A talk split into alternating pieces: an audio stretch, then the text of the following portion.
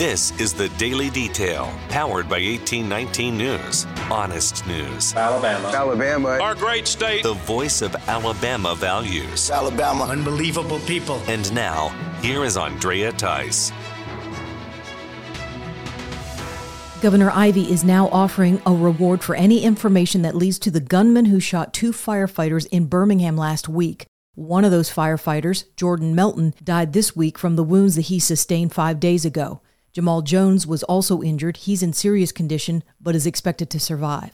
Ivey is offering $10,000 on top of the $15,000 reward that has been put out by Crime Stoppers of Metro Alabama. The governor says that Alabamians will not rest until justice is served.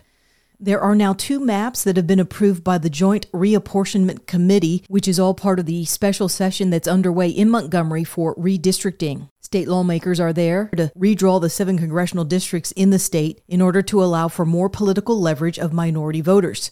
The first map approved was offered by State Representative Chris Pringle. His plan increases minority voters in the 2nd Congressional District from 31% to 42%. The second map that was approved is from Steve Livingston and applies neutral principles of community interest in drawing the congressional lines. Livingston says that although it's not based solely on race, it still increases one of the congressional districts from 30% minority voters to 38 while also keeping District 7, which is Terry Sewell's district, at 50% black voters.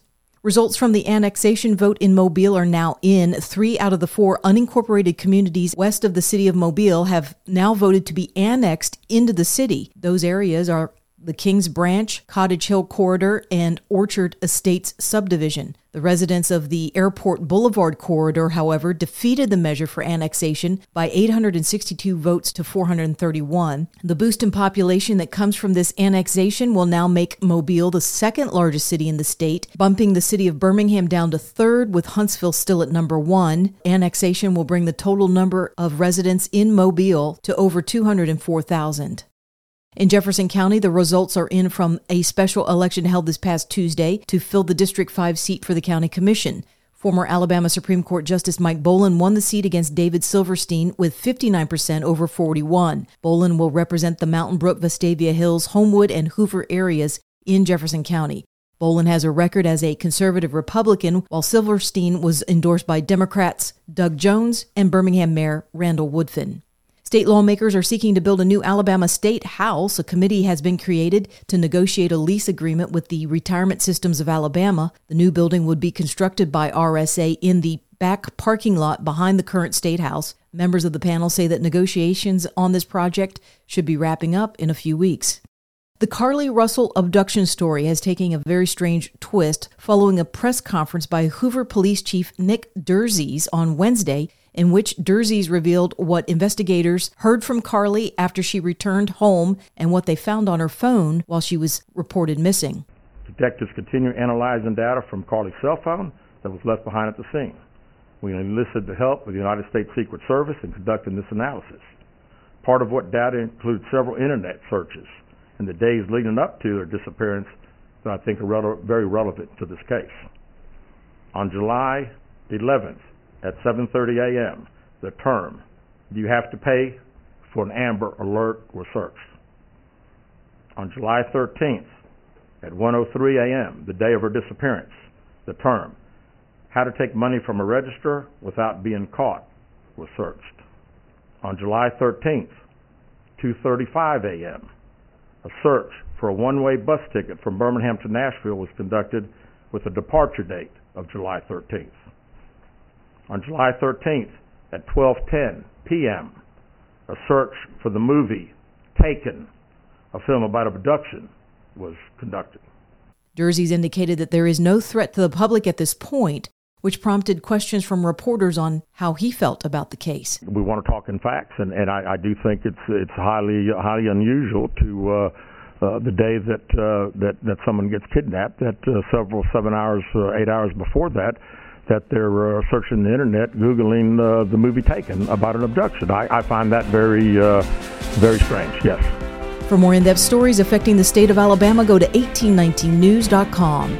In national news, the president of Israel, Isaac Herzog, spoke before Congress this week. Herzog's role is a ceremonial role in that country. The prime minister of Israel is Benjamin Netanyahu. Netanyahu will be visiting the White House at a yet to be determined time. In the meantime, Herzog was on Capitol Hill and spoke at a joint congressional meeting, noting the historical nature of his time in D.C. Standing here today, representing the Jewish Democratic State of Israel in its 75th year, at the very podium from which my late father, President Chaim Herzog, spoke is in the honor of a lifetime, and I thank you wholeheartedly for it. Herzog also urged the U.S. to stop Iran from continuing with its nuclear program.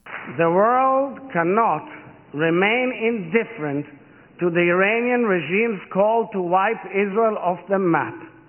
Tolerating this call and Iran's measures to realize it is an excusable moral collapse. IRS whistleblower X was revealed on Wednesday as he testified before the House Oversight Committee and the House Ways and Means Committee over the Hunter Biden IRS tax evasion investigation.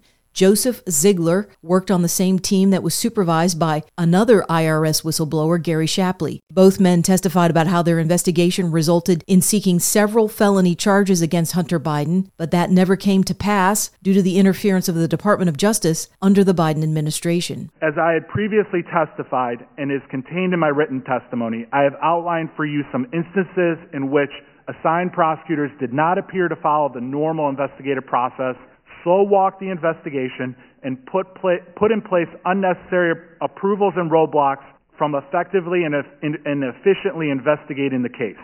A number of times we were not able to follow the facts. I will also note that while the impression has been conveyed by the U.S. Attorney in Delaware that he has similar powers to that of a special counsel in this case, free reign to do as needed, that was not the case. It appeared to me, based on what I experienced, that the U.S. Attorney in Delaware in our investigation was constantly hamstrung, limited, and marginalized by DOJ officials as well as other U.S. attorneys. I still think that a special counsel is necessary for this investigation. A memo has been obtained from within the Department of Defense that dates back to February of this year. That memo outlines transgender treatments for soldiers and how it will make them non deployable for up to 300 days. The memo comes from the Womack Army Medical Center at Fort Liberty and addresses both hormone therapy as well as gender reassignment surgery. The memo was obtained by the dossier and investigative journalist Jordan Schachtel. The memo reveals what treatments or surgeries, or both, that a transgender soldier may receive using taxpayer money that is given to the Department of Defense. This includes laser hair removal, which was classified not as solely cosmetic, but medically necessary following a bottom surgery. Also included is vocal feminization surgery and speech therapy. The memo is signed by the Army Colonel David Ross Zinanti, commander of the Womack Army Medical Center.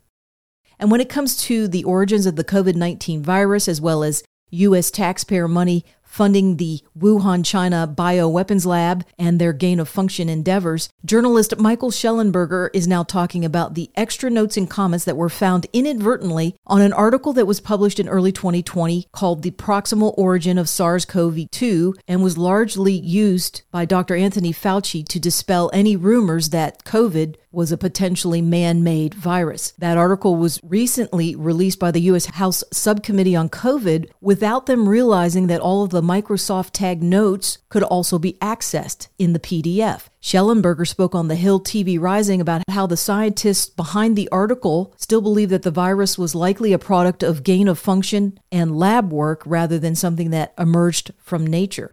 Uh, we have the exclusive on it. Uh, Matt Taibbi at Racket is doing a story as well on this. But what they show, I think the most dramatic thing is that they did not think that the the zoonotic spillover from bats to pangolins to humans, they did not think that they had proven that in their private correspondence. And yet when you read the Nature Medicine article, it suggests a high degree of confidence in that spillover. So I think it's pretty damning. We ran with a headline that says that they misled Congress. I think that's accurate and fair it's tough, and what we're arguing here is pretty strong, but we think that the evidence supports it. You're listening to the Daily Detail from 1819 News.